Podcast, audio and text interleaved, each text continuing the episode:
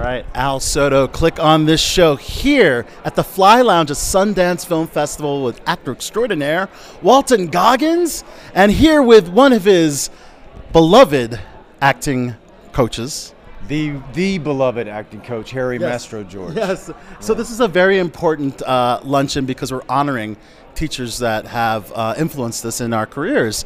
Uh, tell us a little bit how, uh, how how your coach influenced your acting career. Well, I mean, he just taught me. Uh, he gave me permission to, to play pretend, uh, unbridled pretend, and um, and and to, to find the, the real joy, and and not having the answers, but having uh, an unlimited imagination.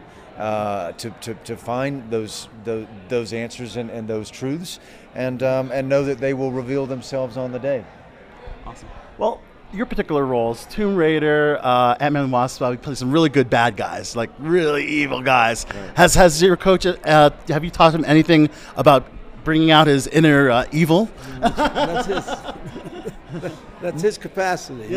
you know, we, we never we never look at anything. Uh, we never mm. give those monikers mm. to any of the, We don't play characters, and we don't think of them as good people or bad people. Yeah. We just turn ourselves over to an imaginary set of circumstances and let the mm. rest kind of ch- the chips fall where they may. Yes. You know, other people can judge them as a, a good guy or a bad guy, and you know kind of where they exist in the story. Uh-huh. But for my teacher, mm-hmm. and the way that he taught his students mm-hmm. was you are you are playing a human being that exists in the world, and uh, and and let other people judge whoever this person is. Not to villainize or humanize, Yeah. right? And Yeah. Anthony Hopkins was interviewed about playing a cannibal. It must be terrible to take that men- d- demented mentality home with you at night. And Hopkins says, I don't do that. It's all pretending. I just use my imagination. I go home and enjoy dinner with my family. Yeah, that's exactly That's a right. quote of his. Yeah. So, real quick, them that follow, congrats on this being a, a selected film for the Sundance Film Festival. Thank Tell you. us a little bit about the film. I, I read the synopsis. Uh, venomous snakes, religion. It goes really dark, huh? Uh, well, I mean, you know, I, I, I- it's uh, um, you know, I, I I look at it as an opportunity to to, to bridge uh, uh, two groups of people. You know, the, the, the believer and the and the secular, and um, and it was a great opportunity about you know uh, the coming of age of of a, a young woman in, in this church, and and uh, Alice Englert plays my daughter.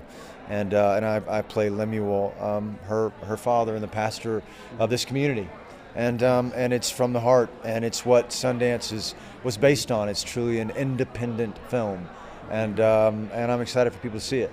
I can't wait to see it Yeah. as well. Thank you and very much. of course, much. one more question. Yeah. Ant-Man the Wasp, an amazing, amazing feel. How does it feel to be a part of the Marvel Cinematic Universe? Well, I mean, it's a special uh, ticket, isn't it? You know, and uh, whenever you get that invitation, you just think, "Oh my God, I'm here! How did I get here?" And then you have to very quickly uh, uh, throw that in the back of your mind, and because it's too overwhelming. Um, But uh, but I, I was an incredible experience, and all the people involved. I, I love I love Marvel. I love that family. I love it too. Yeah. Thanks. well, thanks so much for talking to us. Yeah.